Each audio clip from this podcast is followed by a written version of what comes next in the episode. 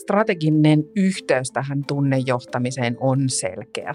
Eli se vaikka arvolupaus, mikä yritys tekee asiakkaalle tai palvelusta muodostetaan asiakkaalle, niin se usein sisältää niitä tunneelementtejä jo valmiiksi. Ja sehän ohjaa sitten myös niitä meidän valintoja siellä niissä erilaisissa kohtaamisissa ja eri kanavissa siitä, että miten ne tukee sitä strategista tavoitetta.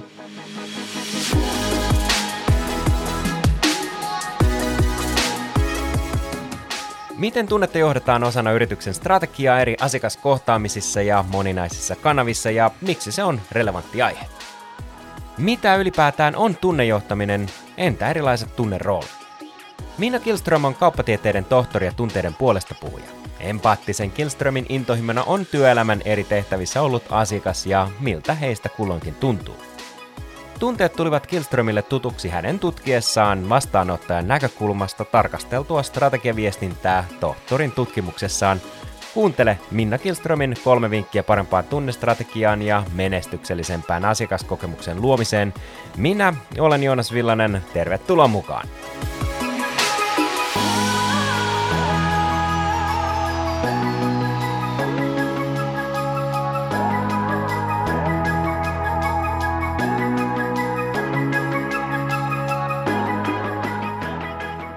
Tänään me puhutaan tunteiden merkityksestä asiakaskokemuksen onnistumiseen ja, ja siihen, että miten se hyvä muistijälki jää sinne elämään hyvän kokemuksen jälkeen. Ennen kuin mennään päivän aiheeseen, mä kuulisin mielellään, sä olet kauppatieteiden tohtori. Ja voisi ajatella, että niin kuin kauppatieteet on, se on jokseenkin kylmää, se on tämmöistä niin kuin numeraalista, kovin matemaattista, kliinistä. Mutta sä teet tunteiden parissa töitä. Mistä nämä tunteet on tullut sun elämään? Ne ei tullut vielä kauppiksella, mutta olihan siihen jo vähän niin kuin semmoisia polun päitä olemassa. Ja mä siis tutkin strategiaviestintää, mutta mä tutkin sitä vastaanottajan näkökulmasta, joka jo kertoo siitä, että mistä, mistä, mistä nurkasta mä haluaisin sitä aihetta tarkastella. Ja kyllä siellä kauppiksella voi tehdä myös tulkitsevaa tutkimusta ja siellä on myös markkinoinnin laitos, joka niin kuin joka niin kuin mahdollisti mulle sen tyyppisen tutkimuksen tekemisen, niin sieltä se tulee. Mutta tunnistan kyllä nuo asiat, jotka saan nostaa tuossa esiin. Ja tällä hetkellä työskentelen insinöörien kanssa, missä on myös omat hyvät puolensa, mutta tota noin, niin tunneasiat on ehkä siellä vähän uudempia. Oletko ollut pienestä asti vähän semmoinen niin empaattinen tyyppi, joka, joka elää vähän niin kuin siellä ää, actionin sivu, sivulla ja, ja tulkitsee elämää sellaisten niin kuin, ä, analyyttisten lasien läpi. Äh, ihanasti sä toiminut, että on, kyllä pitää paikkansa. Kyllä mä oon vähän sellainen ollut ja kyllä mä perusluonteeltani on kiltti ja kyllä mua aina kiinnostaa se, että miltä toisesta ihmisestä tuntuu. Ja joskus voisin hieman keventää myös sitä taakkaa, jota mä niin kuin omilla harteillani kannan, että mun ei tarvitsisi ehkä tuntea ihan sitä kaikkea, mitä niin kuin, mistä tulee signaaleja mulle, että se on oikeastaan se, mitä mä oon sitten opetellut. Eli tunteiden johtaminen on, no tässä tapauksessa niin voitaisiin sanoa, että se on opittava taito. Ehdottomasti uskon niin ja uskon, että se on taito, joka kannattaa opetella riippumatta siitä, missä sä toimit, minkälaisessa roolissa sä toimit, koska sun rooliskaan ei ole vaan se yksi rooli. Se ei ole pelkästään se työrooli, sulla on myös se kotirooli, sulla on myös se ehkä puolisorooli. Um, niin sen takia, ja tunteet on niin kuin läsnä siinä meidän jokaisessa, joka, jokapäiväisessä päätöksenteossa. Eli sitten kun minä kuluttajana menen vaikka uh, ostamaan jotain tai mä kohtaan mainontaa, markkinointia, ihan mitä vaan, niin se, että jos mä tunnen myös sen, että mihin, miten muuhun yritetään vaikuttaa, niin sekin on mulle hyödyllistä. Ja ne tunteet tulee koko aika enemmän ihan kaikkeen siihen niin kuin mediaan ja kaikkeen meidän kohtaamisiin läsnä niin kuin suunnitellusti, jolloin se on ihan hyvä yksilönäkin ymmärtää niiden merkitystä ja miten niitä käytetään siihen, että meitä ohjaillaan. Kuinka paljon tämä tunne, siis mainitsit muun muassa mainonnan ja tällaisten niin kuin kohtaamisten esimerkiksi kaupassa, niin, niin kuinka paljon tästä tunne reaktioista niin on alitajuntaista. Riippuu toki varmaan yksilöstä, että kuinka valveilla on niiden, niiden tunteiden kanssa ja kuinka hyvin osaa sanottaa se, että mistä, niin kuin, miten, miltä musta tuntuu ja osaa vähän niin kuin yhdistää niitä asioita tapahtuneisiin tai tunnesanoja niin kuin tapahtuneisiin asioihin, mutta voisin kuvitella, että niin kuin laajassa kontekstissa niin, niin ihminen varmasti käy aikamoisen kirjon läpi tunteita ihan tiedostamattaan. Niin kuinka suuresta prosentista puhutaan? No se on tietysti vaikea sanoa, että kuinka suuresta prosentista. Tutkimusten mukaan niin kuin asiakaskokemukseen, eli siihen kokemukseen, minkä mä koen siinä kohtaamisessa jonkun tuotteen tai palvelun kanssa, niin puolet, jopa kaksi kolmasosaa on sitä tunnetta. Ja sitten se taas, että mitä se sitten tarkoittaa, se, että se tunne on niin voimakas ja niin isosti läsnä siinä, niin, niin sitä voidaan sitten niinku pohtia. Että ei niin, että, että kun mä lähden kehittämään sitä asiakaskokemusta tai sitä touchpointtia, että mun pitäisi jotenkin ajatella niin, että nyt kaksi kolmasosaa tästä sitä nyt sitä tunnetta, vaan se niin kuin vaikutus ja se voima, niin mä sen tulkitsen siihen, että miten mä sen tilanteen koen, niin on se kaksi kolmasosaa. Koska se tulee monia reittejä. Ja vaikka vaikka helppous siinä kohtaamisessa ei, ei ole varsinaisesti sitä tunnetta, mutta se kuitenkin luo sitä niin kuin helppouden kokemusta ja sitä kautta semmoista, niin kuin, en mä tiedä, olisiko se sitten niin kuin rentouden tai niin kuin tyytyväisyyden semmoista niin kuin tunnetta siellä taustalla. Että se ikään kuin on semmoinen, joka, jonka lonkerot menee joka paikkaan ja ja tota, sitä on vaikea silleen, niin kuin ottaa kiinni ja rajata, mutta silti se on tosi voimakkaasti läsnä. Ja sitten se on vielä ihan älyttömän nopea, joka tekee sen vielä niin kuin kiinnostavammaksi, että se vaikuttaa niin nopeasti meihin.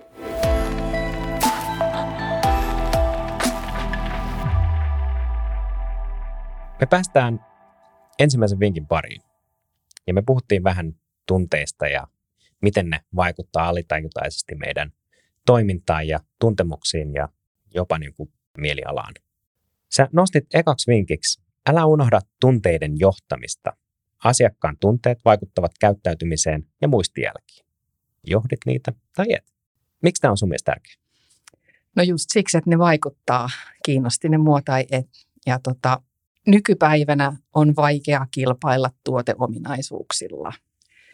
Ja tunne on vielä sellainen, jonka avulla sä voit differoitua, näyttäytyä erilaisena, tehdä sen oman muistijälkes, josta sinut muistetaan tai, tai yritys, jota sä edustat, se kohtaaminen jää mieleen. Niin tunne on vielä semmoinen niin voimakas voimavara, josta pystyy ammentamaan siihen asiakaskokemukseen. Siksi se on tärkeä.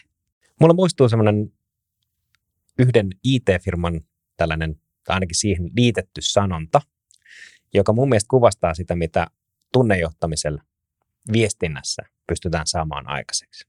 Ja se sanonta kuuluu niin, että no one ever got fired for buying IBM.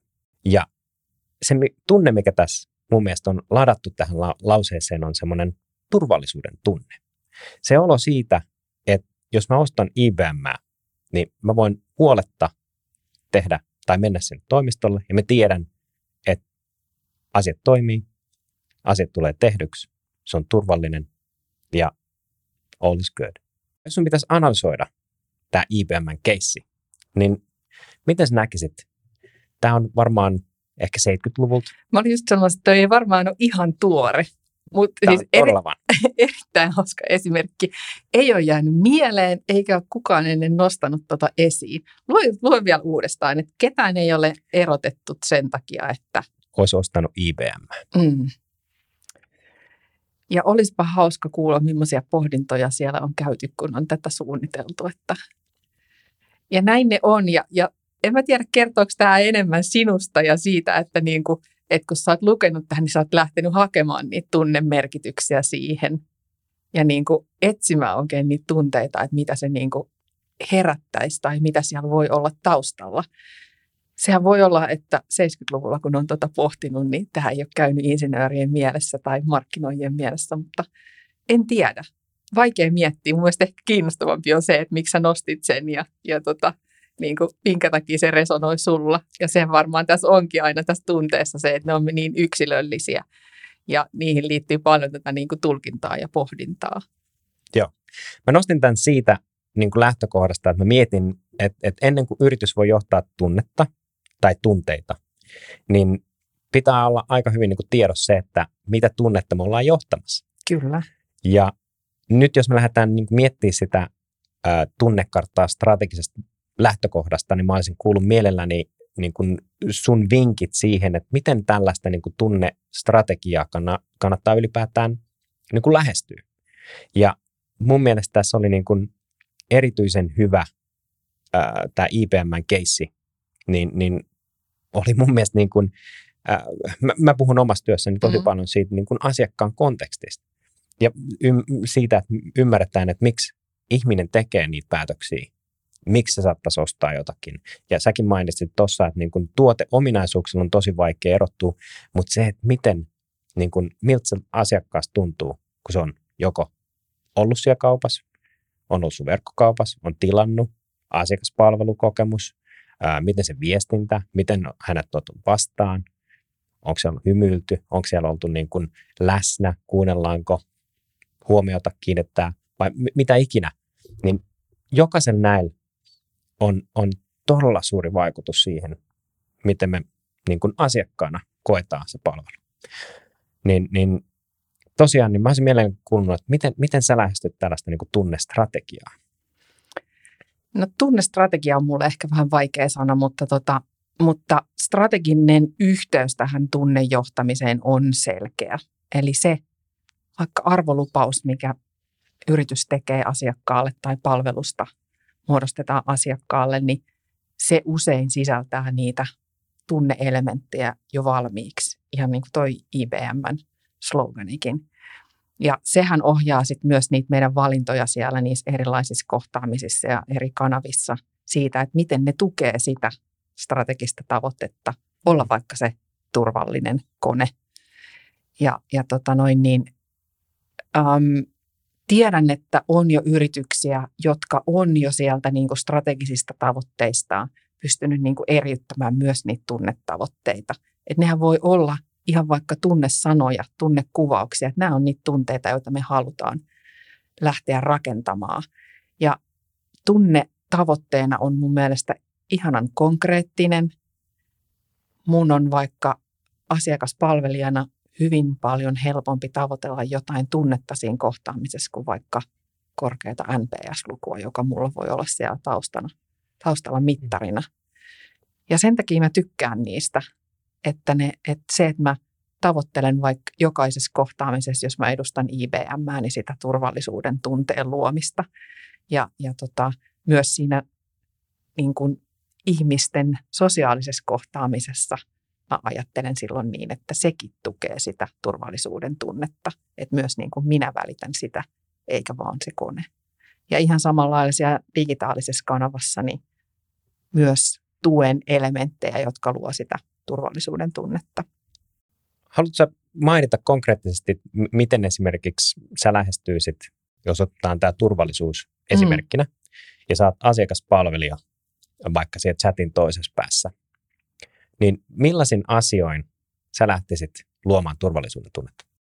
Voisin kuvitella, että ihan se, että mä oon läsnä ja kuuntelen, ne on niitä ihan ensimmäisiä. Nehän on just nimenomaan sitä niin kuin tunnelman luomista.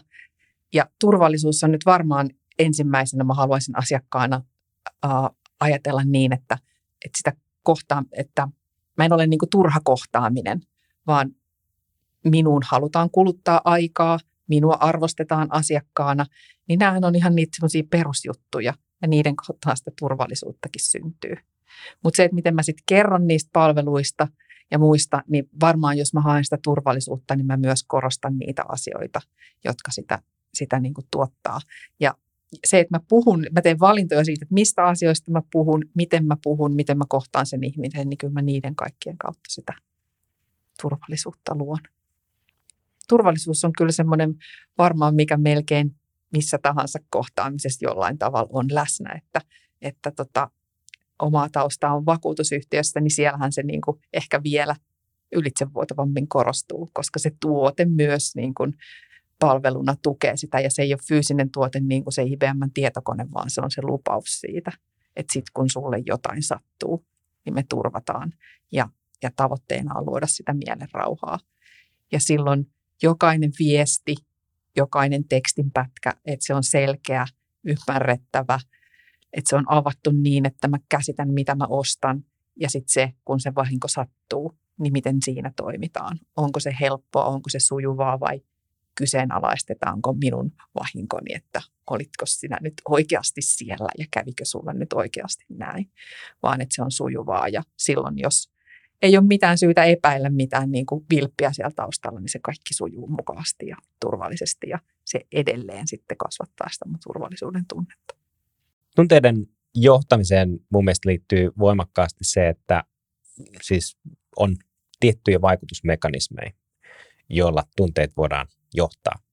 Ja koska se on jopa kaksi kolmasosaa alitajuntaista, niin se vaikuttaminen saattaa olla eettisesti kyseenalaista. Niin, niin mitä sä sanoisit niin kuin tällaiseen eettiseen, yrityksen eettiseen vastuuseen, kun lähdetään määrittämään, että mi- miten me johdamme tunteita? Se on hyvä kysymys. Mä yleensä tykkään nostaa tuon eettisen puolen aina esiin siksi, koska tunne voi vaikuttaa meihin alitajuntaisesti, että me ei tiedetäkään sitä, kuinka meihin vaikutetaan. Ja sen takia, kun tämä otetaan strategisiksi tavoitteiksi tai vaikka, vaikka se siellä strategiassa vielä olisikaan, mutta otetaan tavoitteeksi se tunnejohtaminen ja aletaan tekemään sitä systemaattisesti, niin siinä kohtaa on myös syytä pohtia ne eettiset lähestymiskulmat. Että miten me kerrotaan meidän asiakkaille niistä tilanteista, jossa häntä, hänen tunne, niin kuin tunteitansa analysoidaan tai mitataan, arvioidaan koneella, saako, saako vaikka asiakkaita kuvata vaikka kasvoja siitä, että mitä he tuntee, tai sitten ne vaikutusmekanismit, että sellaiset kyseenalaiset keinot, jotka ei ihan ehkä päivän valoa kestäisi, miten joku johdatellaan ostamaan, niin tota, arvioidaan, missä se raja menee ja, ja ymmärretään, mitä tehdään. Sen takia se on tosi tärkeää. Tulevaisuudessa varmasti korostuu, jos miettii tekoälyä ja tällaisia, niin kuin, ää, miten ihmisen kasvoista tunnistetaan mikroilmeet, mikroilmeet ja luetaan oikeastaan niin kuin hyvin syvällisikin tuntemuksia ilman sen ihmisen välttämättä niin kuin tiedostamatta sitä, niin, niin esimerkiksi niin haastattelussa. Haastattelutilanteessa voidaan katsoa, että, että puhuuko hän totta, mm. liiotteleeko vai onko hän niin kuin oikeasti, oikeasti niin. Niin tässä, niin, niin tässä on aika iso eettinen on, vastuu. Tai työelämässä, että mm. olisiko sinusta ihan ok, jos sun työnantaja tuosta läppärin kameran kautta mm. analysoisi sun kasvoja, että niin. millainen työpäivä sulla nyt oikeasti on ollut. Tai jos siellä rekrytoisi tilanteessa, niin kuottaisi sun kasvoja. Myös ihan pelkästään puheesta pystyy nykyään analysoimaan ihan pelottavankin tarkasti sitä, että yksi yksi yritys, vitsi kun muistaisin nimenkin vielä, niin lupasi, että jopa 80 prosentin tarkkuudella pystyy puheesta analysoimaan, vastaako ihminen kysymykseen kyllä vai ei. Jota voit ajatella, että myyntitilanteessa se on aikamoinen assetti, kun sä soitat asiakkaalle ja sitten kone sanoo sulle, että ei kannata yrittää. että, että tota, luuri kiinni vaan ja seuraavaa puhelimeen. Ja, ja sitten kun viisari värähtää, niin tota, tässä olisi niin kuin hyvä, hyvä sauma nyt saada tämä kauppa maaliin. Niin, niin kyllä se alkaa herättää vähän kysymyksiä, että onko se ihan ok. Tai sitten kun mä soitan puhelinpalveluun, niin tuleeko jo sellainen tilanne, että – mä niin kuluttajana alan jo odottaa sitä, että kun mä soitan, niin tota, siellä tiedetään, että minkälainen fiilis mulla on ja sitten mä odotan palvelua sen mukaan, että jos mä oon nyt vähän äkäinen, niin, niin, tota noin, niin olisi kiva, kun paijattaisiin vähän enemmän ja siellä voi sitten joku laite kertoa asiakaspalvelijalle, että, että asiakas tuntee nyt olonsa hieman närkästyneeksi, että koita vaikka näitä seuraavia lauseita, jotta päästään niin kuin asiassa eteenpäin. Että mikä, mikä meille ihmisille sitten jää ja miten me löydetään tämä hyvä symbioosi niin kuin koneiden ja ihmisten välillä. Mikä on koneiden rooli, mikä on meidän rooli. Niin tota, siinä on paljon eettisiä kysymyksiä.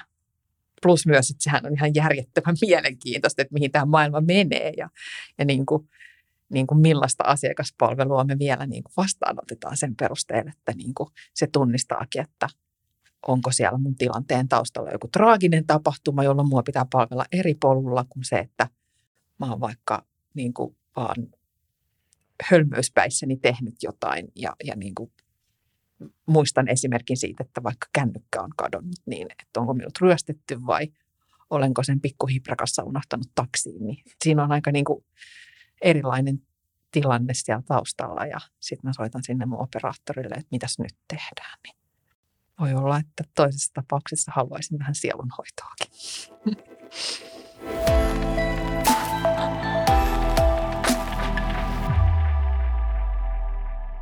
Toiseksi vinkiksi sä nostit, että jokaisessa asiointikanavassa pitäisi pyrkiä herättämään asiakaskokemusstrategiaa tai strategiassa määriteltyjä tunteita. Miksi tämä on sun mielestä tärkeää? No tämä monikanavaisuus on ihan yhtä lailla niin kuin tunnejohtamisen puolella asia, johon pitää kiinnittää huomiota nimenomaan yhtenäisyyden näkökulmasta. Ja myös jos se kassavirta yhtään kiinnostaa, niin tutkimusten mukaan myös yritykset, jotka on onnistunut tekemään yhtenäisen kokemuksen kanavasta riippumatta, niin niillä on myös parempi, parempi se kassavirta. Eli ne onnistuu sitten myös siinä niin kuin positiivisessa asiakaskokemuksessa ja uskollisuuden luomisessa ja, ja, ja siinä share of walletin kasvattamisessa myös paremmin. Eli, eli kanavien roolit voi olla vähän erilaiset, mutta jokaisen taustalla pitäisi olla taas se pohdinta siitä, että mikä se oli se tunne, mitä me halutaan herättää. Ja digitaalinen kanava voi ehkä luoda sitä niin kuin helppoutta ja sujuvuutta, mutta sitten taas esimerkiksi niitä muistikuvia, jotka todella jää meidän mieleen, niin voidaan luoda ehkä helpommin siellä kivijalassa. Tämä, tämäkin on hyvä kyseenalaista, että ei se aina ole tietenkään niin. Mutta voisin kuvitella, että on, on niin kuin pop-up-liikkeitä tai vaatekauppa voi olla niin kuin näyttely tai missä tota noin, niin mä saan kokemuksia niin kuin joka aistilla. Ja ne on ehkä semmoisia, missä syntyy niitä semmoisia niin kuin ihania positiivisia muistoja, jotka jää sitten mieleenkin. Ja vaikka mä muistaisin just sitä, sitä kohtaamista ja sitä tapahtumaa, mistä se syntyy, mutta mulle jää se tunne kuitenkin. Ja sitten kun mä menen sinne digitaaliseen kanavaan ja asioin vaan nopeasti ja helposti ja niin edelleen. Ja siellä on ehkä jotain pieniä elementtejä, jotka muistuttaa mua tästä ihanasta kivijalkakokemuksesta, niin, tota, niin ne tukee kaikki toisiaan. Se mä uskon, että just sen tunteen rooli niissä eri kanavissa on, että me löydetään ne hetket, millä me luodaan ne niin kuin voimakkaimmat tunnekohdat, jotka jää sitten meidän muistiin ja ja niitä me, niitä me sitten kannetaan mukaan. Et se, mitä mä tykkään yleensä sanoa, niin on se, se Maija Angelon kuuluisa lausahdus siitä, että et sä muista, mitä ihmiset teki tai mitä ne sanoi sulle, mutta sä muistat, minkälaisen tunteen ne sinussa herätti. Ja niin se vaan tässäkin on. Se tunne voi kulkea kuin vuosia meidän mukana, eikä me välttämättä muisteta, mistä se tuli, mutta se voi kohdistua johonkin brändiin hyvinkin voimakkaasti. Et mä itsekin muistan tällaisia niin kuin kohtaamisia, että – että tota noin, niin en ole koskaan palannut sen yrityksen palveluiden pariin, vaikka, vaikka se asiakaskokemus siellä ei varmaan ole yhtään sellainen kuin vuosia sitten. Nyt kun sä sanoit, että sullakin on tällaisia kokemuksia, mä en halua kaivella niin kuin huonoja kokemuksia, mm. mutta mä haluaisin kuulla yhden sellaisen kokemuksen, joka on niin kuin ollut positiivinen sulle ja on jäänyt niin kuin mieleen.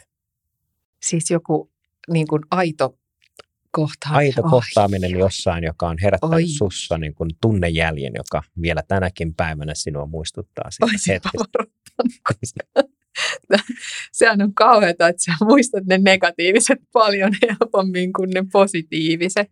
Tähänkin on fakta itse olemassa, eli vaatii noin kymmenen positiivista kokemusta, Kyllä. jotta saadaan kumottua se yksi negatiivinen, Kyllä. joka on myös hyvä pitää mielessä. Mä oon ollut tänä aamuna hammaslääkärissä. Ja tota, niin. Niinkin pitkälle historiaa me palataan tässä. Mutta se, että, niinku, että tota, tämä hammaslääkäri, joka, joka toi onnistui semmoisen mun tosi kurjan hampaan fiksaamaan ja, ja sitten siitä tuli se, niinku se semmoinen sankari ja ritari, että, että, että kuinka niinku mm. positiivisen muistijäljen se loi, niin, tota, niin nyt kun mun hampaani, itse asiassa sama hammas vihotteli uudestaan, niin mä viikon odotin, että mä pääsen sinne samalle lääkärille, koska niin kuin, et, et, et siitä vaan niin kuin muodostui tämmöinen. Tämä on varmaan, niin kuin, no lääkärit on varmaan niin kuin semmoinen, mikä monella on, että tota, ja kampaajat ja tämän tyyppiset, että siinä on luotu jo sellainen niin kuin suhde. Mä oon myös uskollinen, että mulla on niin kuin kampaajalle, että mulla on aina sama kampaaja.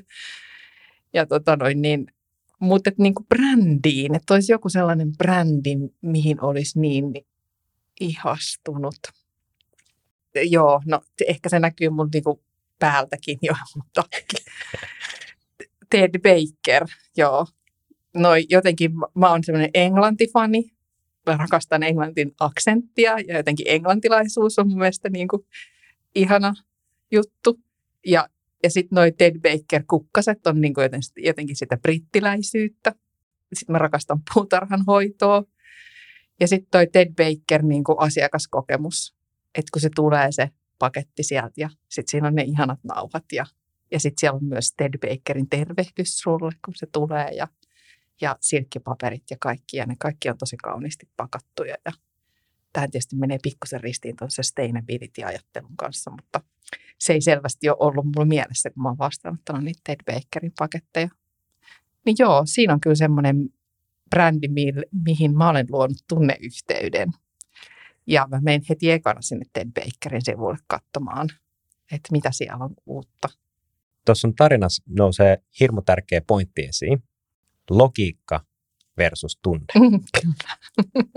Sä selkeästi niin sun tunne on voimakkaampi kuin sen sun logiikka. Sä teet oh. niin kuin sustainability-teeman kanssa töitä, mutta tuossa kontekstissa niin se tunne oli niin paljon voimakkaampi, että se unohtui se koko sustainability. Ja se muistaa joo. silkkipaperit ja se, se sellaiseen niin kuin hienoon kankaaseen kierrottu takki, joka tulee semmoisessa hienossa paketissa kotiin. Mm. Muistuttaa sua siitä Lontoon syksyisestä ja, ja, ja tota, ehkä hieman sateisesta kelistä, jossa ehkä jossain sivukujan kahvilassa soi jatsia. Voi sitten nauttia jonkun tämmöisen kuuma juma. No, joo. ihana mielikuva. Näin se menee, se on aivan totta. Ja se, se on ihana, että kun, sä, tai kun mä puhun siitä, niin siis mun ilme kirkastuu ja mun kädet tulee mukaan ja, ja niin kuin mä selitän, että hei, ihana, mulla on täällä ja sitten ja sitten se, että kun mä puin sen vaatteen päälle, niin se myös niin kuin nostattaa minut. Ja mm. en kyllä, en kyllä miettinyt sitä, että se paketti tulee Briteistä ja siinäkin niin kuin, toivottavasti ne käytti jotain uusiutuvaa polttoainetta, kun kuljettivat sen tänne. Näin me uskotellaan niin. Mutta löytyy myös Ted Bakerin asusteita ja on, on itse asiassa tota, ollut hirmu tyytyväinen, hyvin laadukkaita. Kyllä. Ja ehkä täällä me voidaan niin kuin Hei. sitten meidän on pakko puuttua tähän näin, kun sä sanoit, on laadukkaita, koska tämähän on se just se logiikka. Ensin se tulee se tunne, sitten me tehdään se ostopäätös sillä tunteella ja sitten me voidaan sanoa sitten kotona, että mm. mutta on muuten tosi laadukkaita. Joo, nämä toi, kestää vuosia. Niin, ja siis toihan on siis tosi hyvä toi mun Ted Baker käsilaukku, koska sinne mahtuu toi läppäri ja se on kestävä. Mun ei tarvitse kantaa sitä erillistä sitä läppärilaukkua, vaan tonne mä laitan sen, sen läppärinkin. Se Juuri. on tosi hyvä. Palataan aiheeseen, vaikka tämä oli hirmu kiva ja mun mielestä tärkeä nosto nimenomaan siitä, että miten niin kuin päätökset tehdään. Ja, ja se tunne, tunne, tunne siellä päätöksen niin kuin veturina on, on ehkä se, joskus on kuvattu, että, että niin kuin, ää, tämä tunne on vähän niin kuin elefantti ja logiikka on se elefantin ratsastaja ja jossakin määrin niin sä pystyt kyllä ohjaamaan sitä elefanttia sinne suuntaan, mihin sä haluat. Mutta jos se elefantti haluaa, niin sehän menee just sinne, minne se haluaa ja silloin, silloin ajurilla siellä elefantin selässä ei ole mitään tekoa. Mm. Miten sitten säkin tulet tuommoisesta isommasta organisaatiosta, jossa insinöörit on varmaan tämmöinen suurin työryhmä tai, tai tämmöinen niin titteli. Niin kollega on usein insinööri. Kollega on usein insinööri, niin miten tunteista puhutaan? Sekin on tosi kiinnostavaa, Joo, koska kukaan meistä ei ole niin, niin sanotusti suojassa näiltä tunteilta, että tota, toimialasta riippumatta jokaisen päätöksentekijään vaikuttaa tunne. Ja ratsastajana siellä elefantin päällähän tietenkin on prosessit ja ehkä kollektiiviset, jollain tavalla prosessoidut päätöksentekoprosessit myös. Mutta silti, silti meidän jokaisessa päätöksenteossa, jokaisessa johtoryhmässä on ihan varmasti tunne läsnä. Ja yritysjohtajat myös tunnistaa tekevänsä paljon päätöksiä intuitiolla, jossa ihan varmasti tunne on läsnä. Eikä sitä mun mielestä pidä yrittää ajatellakaan niin, että sitä pyrkisi niin kuin siivoamaan sieltä pois. Koska me myös tiedetään se, että jos mun tunteita ohjaava aivo, osa, a, osa aivoista vaurioituu, niin mä en pysty edes päättämään, että minkä väriset housut mä laitan aamulla jalkaan. Eli se on ihan jokaisessa päätöksessä läsnä. Onhan se parempi tiedostaa, kun koittaa kovasti väittää, että mä teen muuten ratiolla vaan päätöksiä. Tämä on mielenkiintoinen ilmiö, tämä tunne, tunne siinä, että varsinkin tällaisena, kun puhutaan big datasta ja pitäisi olla kaikenlaista dashboardia ja, ja, ja numeroita kehiä ja, ja näin päin pois, mutta joka tapauksessa siellä on tosi voimakas tunne siellä taustalla siitä, mikä, mikä on se oikea suunta.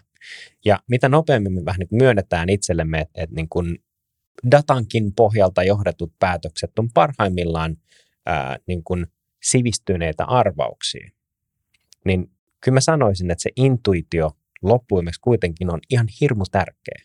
Ja se, että sanoo jotenkin itselleen, että sille ei ole minkäännäköistä merkitystä, niin on, on, on jopa vaarallinen. Mä sanoisin, että sellainen tyyppi jossain yrityksen johdossa, jolla ei ole niin kuin minkäännäköistä kontaktia siihen niin kuin sisimpään itseen, niin, niin ehkä heitä kutsutaan narsisteiksi, en tiedä. Mutta et, et, et niin kuin on todella ehkä jopa vaarallinen päättäjä. Mm. Vaarallinen päättäjä.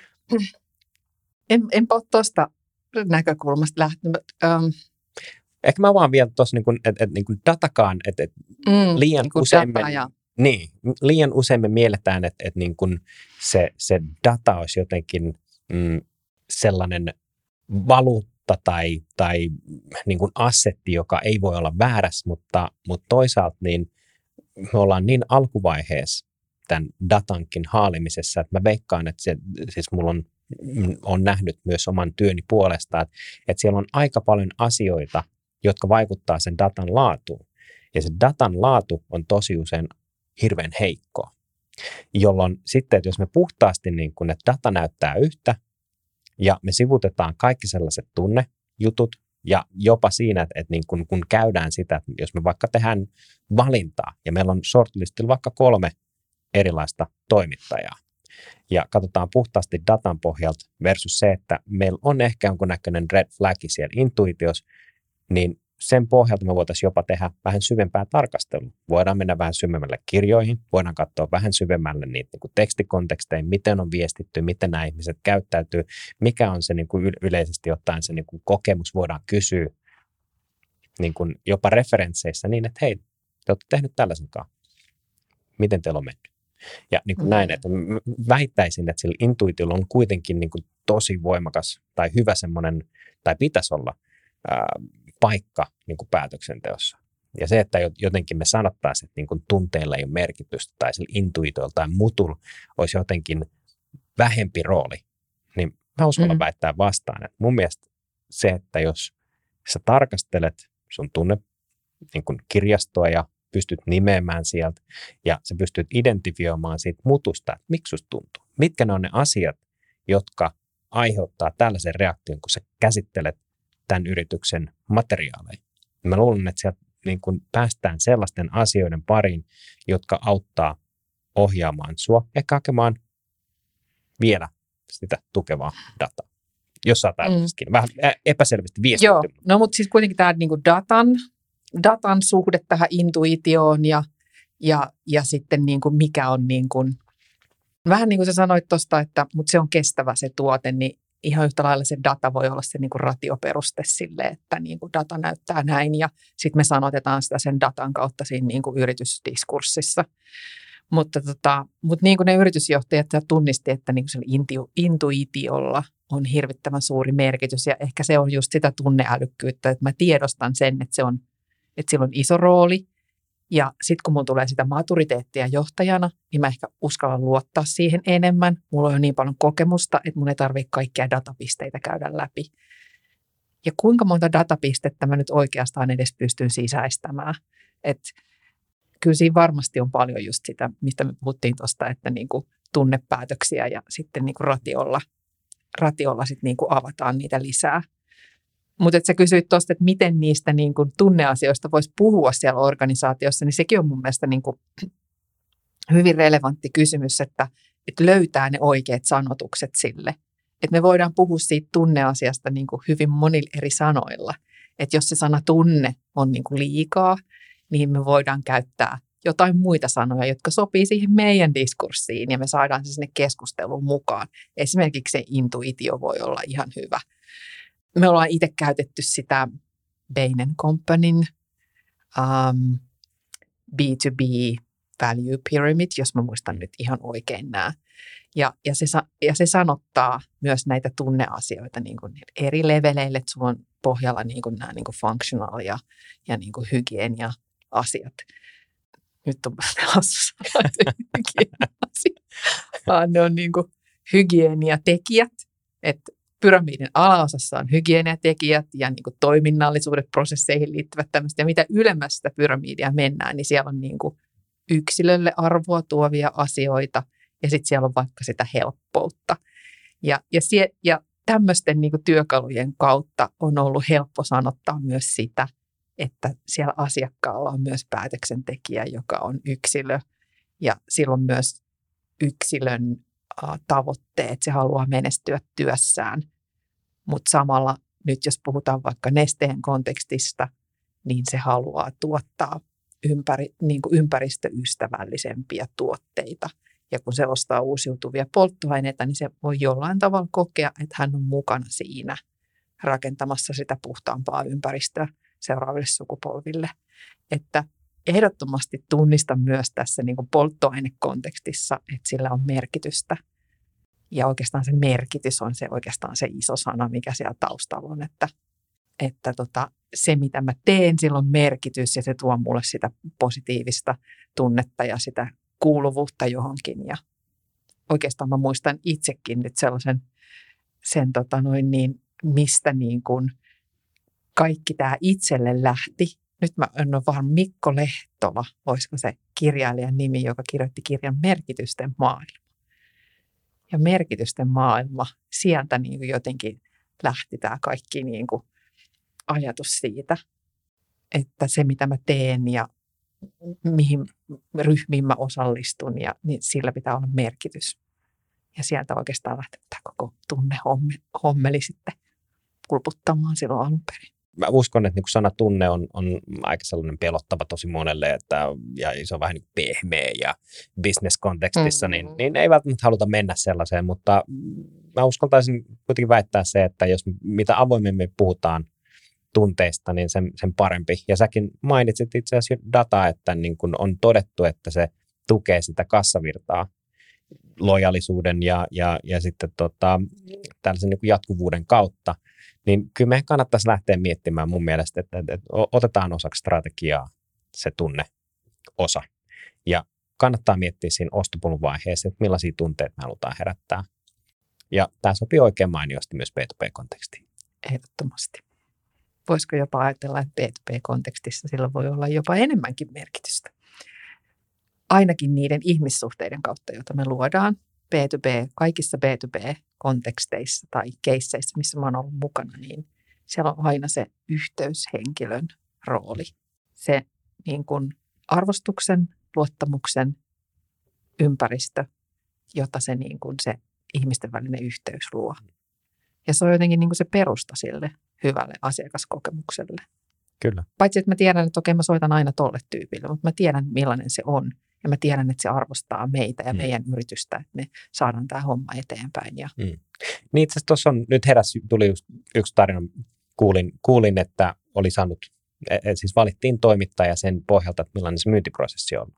Ja tämä oli lähtenyt ihan siitä, että ennen kuin tarjous tehtiin, niin oltiin pidetty tämmöisen esipalaveri, käyty läpi niin kuin asiakkaan tarpeet ja, ja tavoitteet ja, ja vähän resurssit ja käyty läpi.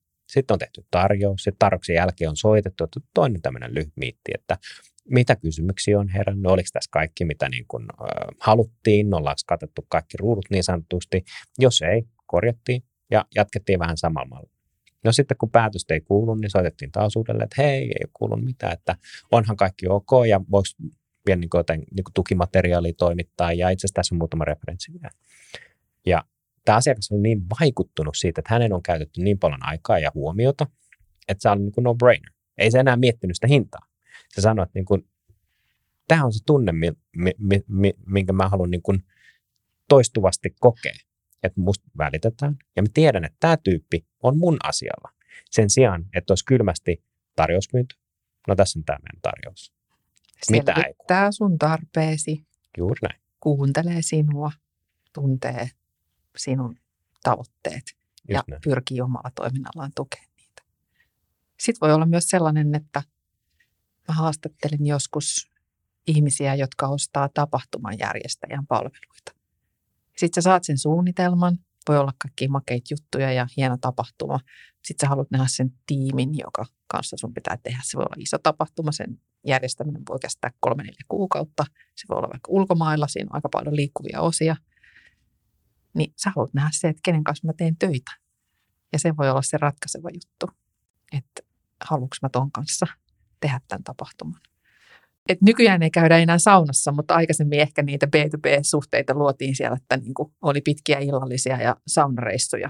Ja, ja nyt, nyt meidän asiakkaiden toiveet on hieman erilaisia, mutta, mutta taustalla on se sama ilmiö, että luodaan sitä yhteenkuuluvaisuuden tunnetta ja sitä, että me tehdään samoihin tavoitteisiin näitä asioita ja, taustalla on tämä luottamus, sama mekanismi.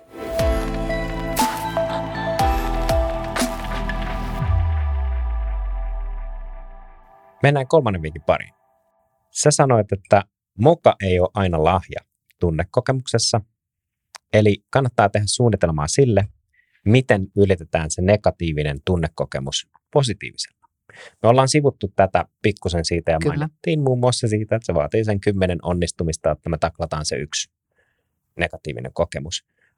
Sulla oli tällainen systeemi, mikä tämä mekanismi on, jolla, jolla sä lähtisit tätä taklaamaan? Joo, aikaisemmin puhuttiin jo siitä, että se tunne jättää sen muistijäljen. Ja sitten kun niitä kohtaamisia suunnitellaan, nyt ollaan puhuttu vähän jo siitä customer journeystäkin, että se asiakkaan polku, että sinne luodaan niitä kohtaamisia, niitä hetkiä, jotka tekee sen positiivisen tunteen. Koska mitä voimakkaampi se tunnekokemus, niin sen paremmin se jää meidän mieleen. Ja tämähän on ihan niin kuin meidän ihmisen perusfysiologiaa. Eli jos mä pelästyn, tulee aika kova, kova tunnekokemus. Ja ensi kerralla, kun mä joudun siihen samaan tilanteeseen, niin mä muistan sen pelon.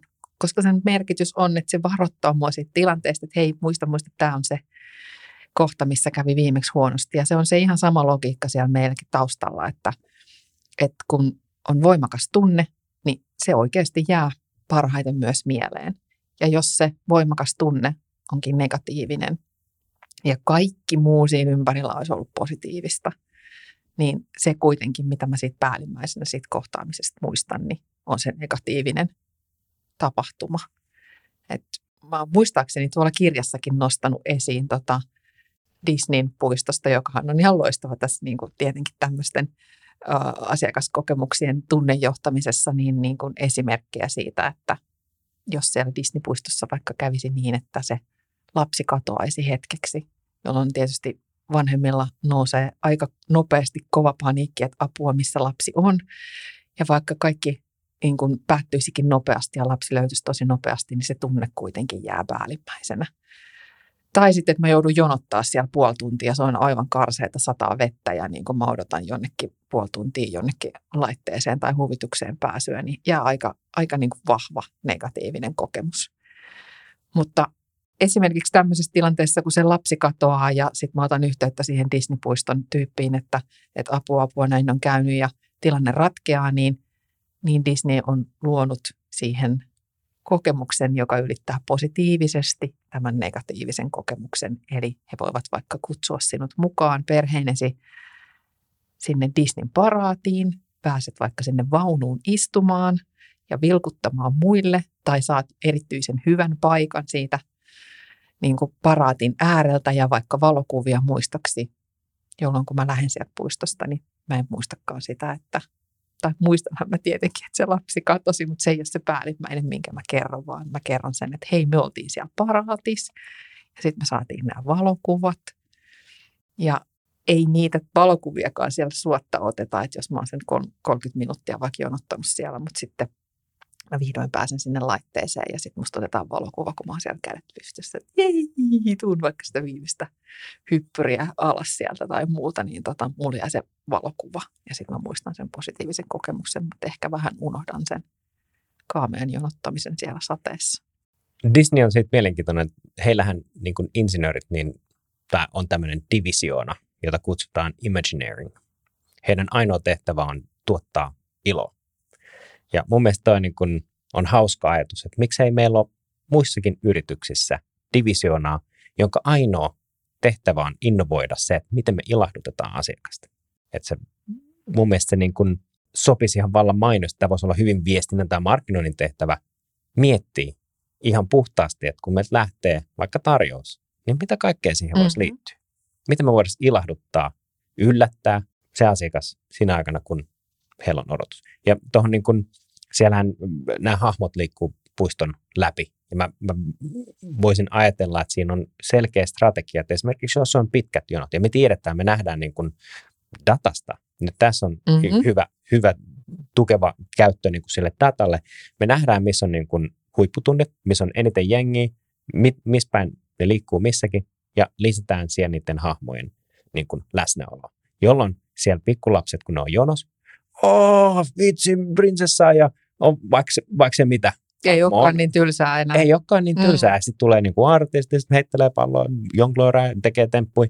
Ja kappas vaan, kun ei se odotus tunnukaan mm. yhtään miltä. Ja onhan näitä niin kuin lähempänäkin, että mm. et kyllähän Ikea on pirittänyt kokemuksensa ihan niin kuin äärimmäisen hyväksi, että eihän se nyt sattumaa ole, että siellä on lopussa niitä hodareita ja, ja jätskejä, että kun ensinnäkin mä voin äitinä siellä jo matkalla sitten sanoa lapsille, että hei, siellä lopussa on ne, jaksakaa vielä vähän aikaa. Sitten mä oon siinä kassalla, verensokerit vähän alhaalla, sitten mulla on ehkä vähän isompi lasku kuin mä olin ajatellut, mutta sitten kun mä lähden siitä, niin sitten siellä on ne mm. jätskit ja hodarit. Ja sitten se viimeinen muistikuva, mikä mulla on, niin on siitä, kun me kävellään sinne ja on ne kamat siinä kärryssä ja lapset syö jätskiä ja mm. eikä ole enää niin kuin hirveä nälkä sit siinä vaiheessa, kun istutaan sinne autoon. Ja ehkä on vähän hymyilevämpiäkin naamoja mm. sit siinä sen, eikä jää se kassakokemus viimeiseksi. Niin just. Mitä muita työkaluja, tai onko jotakin sellaista työkalua, millä pystyy niin kuin analysoimaan tällaisia niin vaikutuksia tai, tai reaktioita, että miten sä lähtisit esimerkiksi, jos, jos sä oot tilanteen edessä, jossa nyt on sattunut joku negatiivinen kokemus ja, ja, ja tota, sun pitäisi määrittää, että esimerkiksi jos nesteen omassa toiminnassa tapahtuu jotakin, niin miten, miten sä lähtisit analysoimaan ja luomaan niin ratkaisun, ratkaisun siihen, että, että me taklataan tämä negatiivinen kokemus? Kyllä mä luulen, että meillä monella yrityksellä on sitä jo olemassa. Mä luulen, että aika monella on aika paljonkin dataa. Ja tässä on varmaan avainasemassa erityisesti se laadullinen tieto. Että se, että mä juttelen mun asiakkaiden kanssa – sitten mä tarkkailen niitä ja mä ymmärrän sen niiden perustan, sen tilanteen, missä he ovat, niin kyllä mä luulen, että sieltä löytyy jo aika paljon avaimia siihen. Ei ne mitään kummallista tähtitiedettä ole, eikä sun tarvi olla hillittömiä työkaluja. Sä voit olla yrittäjä, joka vaan avaa sen suunsa ja kysyy niitä oikeita kysymyksiä ja haluaa ymmärtää sitä asiakasta, niin kyllä sä pääset jo kiinni niihin niin kuin tunneelementteihin, mitkä siinä tilanteessa ja kohtaamisessa vaikuttaa. Mm. Ja toi mun mielestä Brian Tracy, hän on tämän myynnin, myynnin coachin, niin hän on sanonut, että sillä on valta, ken kysymyksiä kysy. Ja tämä on niin tässäkin, että mitä enemmän sä kaivat, niin sitä enemmän saa tietoa ja aika nopeasti pystyy hahmottaa, että missä on just tällaiset niin kuin tunnelataukset. Että niitä pystyy tosi nopeasti sanottamaan, että mikä se on se kaipuu, mitä tavoitellaan ja mitä, millaiset tunteet meidän pitää herättää, jotta me päästään niin kuin seuraavaan, niin kuin seuraavalle stepille. Kuinka paljon sä esimerkiksi mietit äh, niitä vaiheita, jos miettii asiakkaan polkuun, niin, niin kuinka paljon sä mietit asiakkaan ostopolun eri vaiheita ja, ja niin kuin sitä, että miten sitä tunne rikastetaan. Nytpäs tulikin moni säikeinen kysymys. Kuinka paljon miettii asiakaspolun eri vaiheita? Asiakaspolulla tunnen näkökulmasta useimmiten alku on tärkeä. Alku on tärkeä, koska siellä me luodaan niitä ensimmäisiä mielikuvia. Alussa on usein se hetki, jolloin mä voin luoda sen positiivisen tunnehuipun. Ja sitten se toinen on siellä lopussa. Tämähän on se peak and rule, huippu, loppusääntö. Mutta että eri asiakaspolun eri vaiheilla on varmaan eri, niin eri rooleja tai eri merkityksiä asiakkaalle. Ja niistä kaikista varmaan pystyy voittaamaan sen, että mikä se on se tarkoitus ja merkitys siellä taustalla, että mitä se asiakas haluaa ja niin kuin siihen sitoa sen. Et just sitä mä koitan sanoa, että ne, että ne ei ole kauhean niin kuin kummallisia eikä niin kuin mitään, että kun sä tunnet sun asiakkaat ja sä tunnet sun bisneksen, niin kyllä sä löydät sen, että sä et tarvitse mitään erityisen hienoja tutkimuksia siihen. Tietysti on niitä tilanteita, että sä äh, haluat tehdä vähän mittavamman kartoituksen ja analysoida, tai jos se on vieras tai uusi kenttä, niin kartoittaa niitä tunteita. Ja mä uskon, että tunteita voi ihan kysyäkin. Mm. On kokemuksen mukaan ihmiset ihan mielellään kertoo, miltä niistä tuntuu. Mä en tiedä, onnistuisiko meidän toimialalla tuolla nesteellä että kysyä, että miltä susta tuntuu, mutta tota, mä uskon, että monella muulla, mm. muulla, muulla tota noin, niin olisikin. Että tota, Mä oon itse tehnyt myös tutkimuksia, joissa on kysytty tunnetta, hyvin erilaisia. Ja mulla on sellainen kokemus, että kun mä kysyn ihmisen tunnetta, niin hän jopa tykkää siitä, koska silloin mä oon ainosti kiinnostunut hänestä. Mä kysyn, miltä susta tuntuu, ja mä saan kertoa sen oman tunteeni, ja sitten mä saan kertoa, että miksi musta tuntui siltä. Kuinka hyvin suomalainen osaa sanottaa tunteita? Kyllä sitä joskus pitää vähän auttaa. Että tota, moni osaa varmaan sen kuvailla sen yhdellä sanalla, että miltä tämä tuntui, mutta ehkä kaikki ei osaa. Ja silloin on ihan hyvä antaa jotain mittareita tai niin tunteita valmiiksi, mistä mä voin ammentaa. Pitäisikö meidän tehdä sellainen tunteinen sanakirja? Joo, kyllähän niitä näkee aina siis niin kuin tutkimuksissa sellaisia, niin kuin, että on tehty lista jostain tunteista ja sitten niitä kysytään.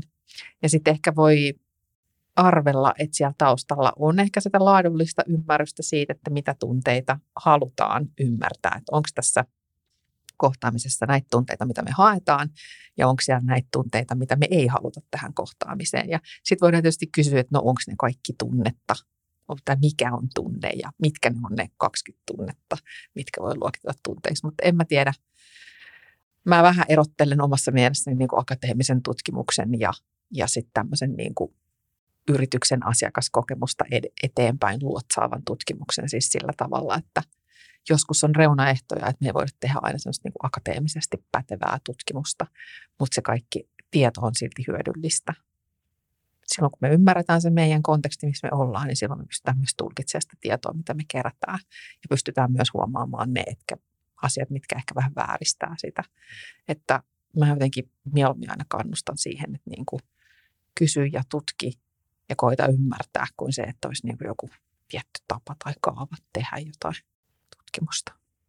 Joo, mä oon ehkä samaa mieltä tuosta, että niin kuin esimerkiksi kysymyks, kysymysten laatuun panostamalla saadaan paljon enemmän aikaiseksi kuin se, että me annetaan vaihtoehto, joka ohjailee josta ajattelua. Eli pyritään kysyä niin kuin avoimia kysymyksiä siitä johdattelematta sitä niin kuin mm. B2B-kontekstista asiakasta, jolloin me saadaan hyvin paljon arvokkaampaa kuin se, että... Joo, spontaani on aina parempi mm. kuin se autettu. Ja tässä onkin, tässä tulee taas tämä niin kuin ratio ja, ja tämmöinen niin kuin intuitiivisuus niin kuin vastakkain, että kun mä kysyn tunnetta, niin mitä helpompi mun on vastata ja mitä, mitä niin kuin spontaanimmin ja intuitiivisemmin se tulee, niin sitä vähemmän mä oon niin kuin analysoinut sitä, että mitä mä nyt vastaan tähän. Ja mitä mä nyt Tämä on muuten ihan kauheata, kun on tutkija, niin sitten itse pitää vastata johonkin tutkimukseen, niin sitä analysoi vaikka omassa organisaatiossa. No mitä tällä nyt tarkoitetaan ja mitä mä nyt vastaan tähän, että mä vaikutan tähän oikein, niin oikeaan suuntaan. Mutta näin se on. Rat, et heti kun me aletaan vähän niin kuin enemmän pohtimaan rationaalisesti, että sitten jotkut tykkää kysyä vaikka sitä tunteen voimakkuutta, että ne niin kuin saisi kiinni sen kohdan, että missä se on se peak, missä se on se huippukohta niin, tota, niin siinähän mä ehkä jo alan vähän rationaalisesti miettimään sitten, kun mä alan miettimään, no missä se huippu nyt olikaan. Ja, ja tota, siinä lyö sitten enemmän se niin kuin tausta-ajattelun kehiin. Mutta jos mä ihan spontaanisti vastaan, niin kyllä mä voisin kuvitella, että niin kuin jos mulla on selkeä, selkeä mittaristo, selkeät tunteet ja sitten mä istun vaikka jonkun myyntikohtaamisen läpi, niin mä pystyn sieltä jo sitten niin kuin vaikka tietyn väliajoin tunnistamaan, että nyt tuntuu tältä, nyt on vähän tylsää, nyt on kiinnostavaa, lisää tätä, nyt tulee innostus ja näin, niin tota, siitä voisi kyllä ihan mielenkiintoisen käppyrän sitten piirtää, että missä oli se peak-kohta. Hmm. Koska onhan tunteetkin eri, siis niin kuin eri intensiivisiä jo, että, että vastaako mä, että mä oon onnellinen vai tyytyväinen, niin onhan siinä jo Valta erilainen ero. intensiivisyys, että mikä Kyllä. on voimakkaampi. Että mun ei tarvitse enää arvioida sitä, että kuinka voimakas se oli. Joo. Teet samassa työssä sitä, että sä arvioit tai jotenkin pidät kirjaa tunteista. Miltä susta tuntuu? Miltä musta tuntuu? Pahan pistit.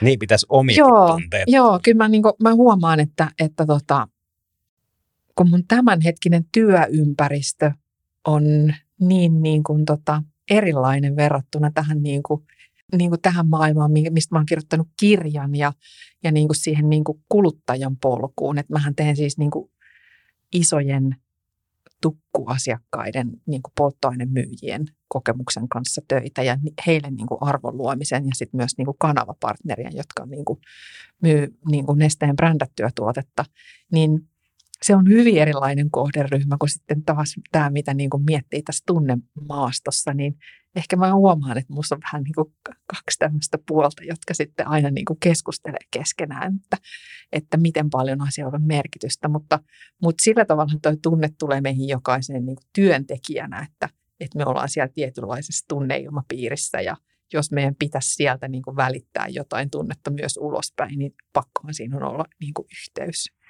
Ja tämä on myös mulle niin kuin työntekijänä tosi tärkeä juttu, että mulla on se ilmapiiri ja se tunneilmapiiri, jossa mä työskentelen, niin on myös turvallinen.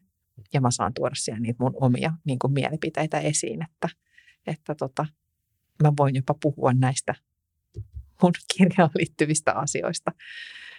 Sillä tavalla tämä tunnehan on ihana juttu, että tätä ei voi niin kuin teipillä liimata päälle. Että mä en voi laittaa kimalle tarraa päälle, että nyt ollaan muuten tosi tunneelämyksellisiä ja me välitetään tätä hyvää tunnetta, vaan se on pakko rakentaa sieltä syvältä ja sieltä sisältä päin myös niin kuin sinne organisaation sisälle. Että kyllä mä silleen mietin kyllä.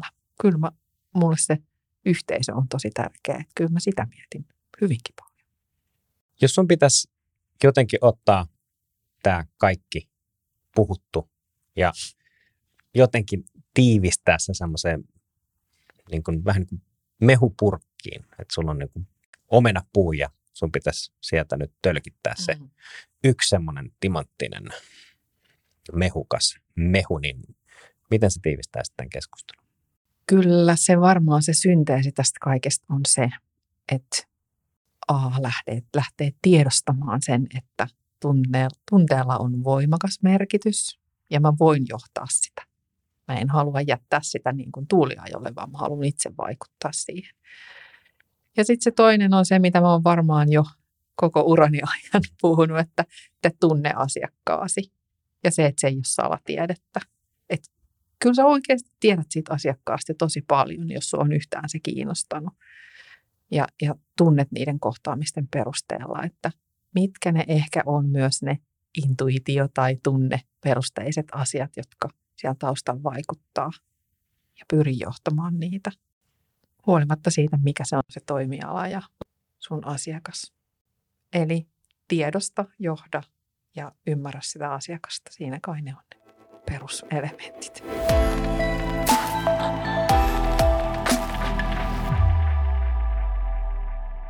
Tähän jakson loppuun niin tulee S, kierrepallo. Oi näin, niitä oli jo aika monta. Niitä oli aika monta. Tämä on ehkä kaikkein pahin. Okei, okay, shoot. Nyt mennään todella syvälle. No.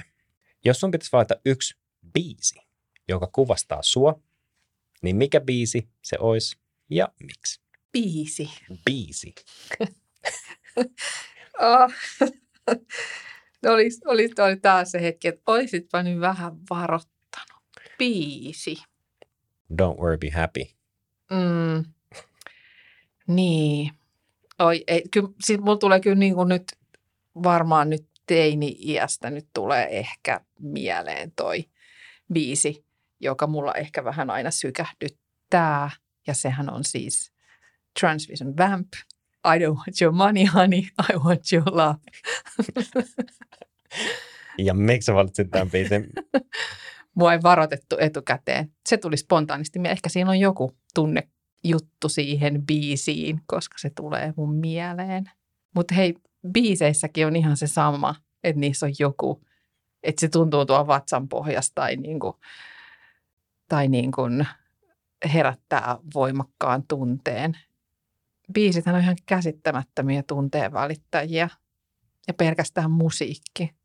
Mä rakastan myös laulumusiikkia tosi paljon ja mä tarvitsen mennä ku, kuuntelemaan rajattomia joululauluja, niin ne ei ole ne ikään kuin ensimmäiset sävelet, jotka sieltä tulee, niin mullahan niin kuin nousee kaikki karvat pystyyn ja tulee niin kuin oikein kyyneleet silmiin, koska se vaikuttaa niin vaan paljon. Mutta meillä kaikilla on varmaan niitä biisejä, jotka on niin kuin kulkenut elämän vaiheissa mukana ja niihin liittyy varmaan tosi paljon tunnetta. En, enpä ole miettinyt biisejä ennen kuin nyt sanoin, että nehän on ihan mielettömiä tunteen kantajia. Joo, vaikka musiikkia tunteiden niin kuin, tai niin kuin vähittäiskaupassa musiikin rooliahan on myös tutkittu. Ja siellähän on iso vaikutus siihen ostokäyttäytymiseen, millaista musiikkia, että onko se sellaista niin rauhoittavaa vai, vai onko se semmoista reipashenkistä, että sitten se saa mut asioimaan rivakammin ja ostamaan enemmän. Mutta mä jäin ihan miettimään tätä, että mikä biisi. Joo, hiljattain mä löysin U2 uudestaan – oliko sulla joku biisi vai niin kuin, miksi tämä tuli sulle mieleen? Et, et saa niin... kääntää kuule kysymystä. Rupesin miettimään, että mm, mennään sitten Transvision Vampilla. Se on siinä. Se mm. oli intuition pohjalta oli. valittu. Sulla on selkeästi sinne joku tunne siitä. Voit tästä eteenpäin vähän miettiä, että mitä se on. Joo, mä tanssin ja lauloin sitä silloin. Mm. Kuuntelin täysillä LP-levyltä ihanalta mm. rahisevalta ja lauloin I don't want your money. Oh. Mm. analogista. Tunteet on läsnä aina ja kaikkialla. Hyvä tiedostaa, hyvä pitää mielessä, niillä on merkitystä ja niistä on paljon hyötyä jopa liiketoiminnassa. Kiitos Minna, kun olit vieraana ja kiitos hienosta biisivalinnasta. Kiitos kun kutsuit. Tämä oli tosi mukavaa.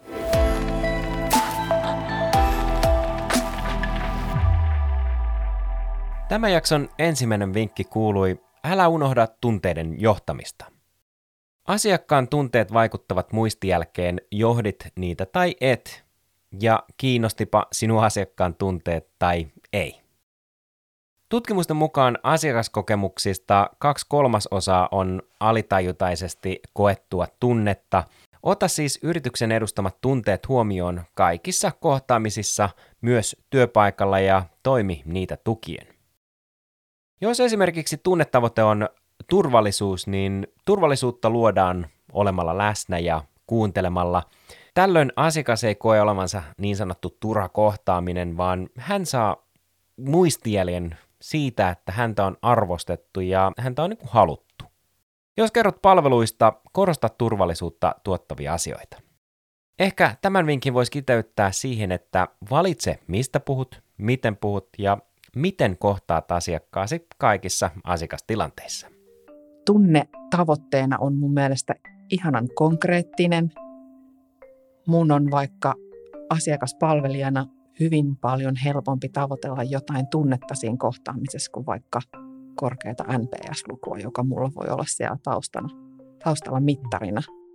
Toinen vinkki me kuului Jokaisessa asiointikanavassa pitäisi pyrkiä herättämään asiakaskokemusstrategiaa tai strategiassa määriteltyjä tunteita. Monikanavaisuus on tunnejohtamisessa asia, johon on kiinnitettävä huomiota yhtenäisyyden vuoksi. Kaikkien asiakaskanavien pohjalla on oltava yhtenäinen tieto siitä, mitä tunnetta halutaan luoda. Sama tunne välitetään kivijalkakohtaamisista verkossa tapahtuviin kohtaamisiin ja näin vahvistetaan asiakkaan saamaa muistijälkeä. Onnistunut positiivinen asiakaskokemus luo tutkimusta mukaan parempaa kassavirtaa yritykselle. Ymmärrä, että tunne on logiikkaa vahvempi ja me ihmiset teemme päätöksiä tunteella, jonka myöhemmin perustelemme loogisesti ehkäpä datan pohjalta. Ostin tämän tuotteen, koska se on laadukas. Ostopäätös tehtiin kuitenkin tunteella ja ilman tunteita käsittelevää aivolohkon toimintaa emme pystyisi tekemään minkäänlaisia päätöksiä. Se, mitä mä tykkään yleensä sanoa, niin on se, se Maija Angelon kuuluisa lausahdus siitä, että et sä muista, mitä ihmiset teki tai mitä ne sanoi sulle, mutta sä muistat, minkälaisen tunteen ne sinussa herätti ja niin se vaan tässäkin on. Se tunne voi kulkea kuin vuosia meidän mukana, eikä me välttämättä muisteta, mistä se tuli, mutta se voi kohdistua johonkin brändiin hyvinkin voimakkaasti. Kolmas ja viimeinen vinkki kuuluu, että moka ei ole lahja, kun puhutaan tunnekokemuksesta, eli kannattaa suunnitella, miten ylitetään se negatiivinen tunnekokemus positiivisella. Tunne jättää aina muistijäljen ja negatiivinen tunne luo muistijäljen, joka on helpommin muistettava sekä pysyvämpi. Vaaditaan noin 10 positiivista kokemusta kumoamaan se yksi negatiivinen kokemus. Kannattaakin miettiä keinoja sinne asiakaspolun varrelle ää, niihin kohtaamisiin, joista voidaan saada se haluttu positiivinen tunne. Kaikissa asiakaspoluvaiheissa voidaan osoittaa tunteiden merkitys, eli mitä asiakas oikeasti haluaa ja sitoa siihen se sopiva tunteen merkitys, eli turvallisuus, ilo, helppous, ymmärrys ja niin edelleen. Ja mitä voimakkaampi tämä tunnekokemus on, sen paremmin se muistetaan. Kysy avoimesti ilman johdattelua asiakkaitesi tunteista. Se on fakta. Ihmiset kertovat yleensä mielellään, miltä heistä tuntuu. Se, että mä juttelen mun asiakkaiden kanssa, mä tarkkailen niitä ja mä ymmärrän sen niiden perustan, sen tilanteen, missä he ovat, niin kyllä mä luulen, että sieltä löytyy jo aika paljon avaimia siihen. Ei ne mitään kummallista tähtitiedettä ole, eikä sulla tarvi olla hillittömiä työkaluja. Sä voit olla yrittäjä, joka vaan avaa sen suunsa ja kysyy niitä oikeita kysymyksiä ja haluaa ymmärtää sitä asiakasta, niin kyllä sä pääset jo kiinni niihin niin kuin tunneelementteihin, mitkä siinä tilanteessa ja kohtaamisessa vaikuttaa.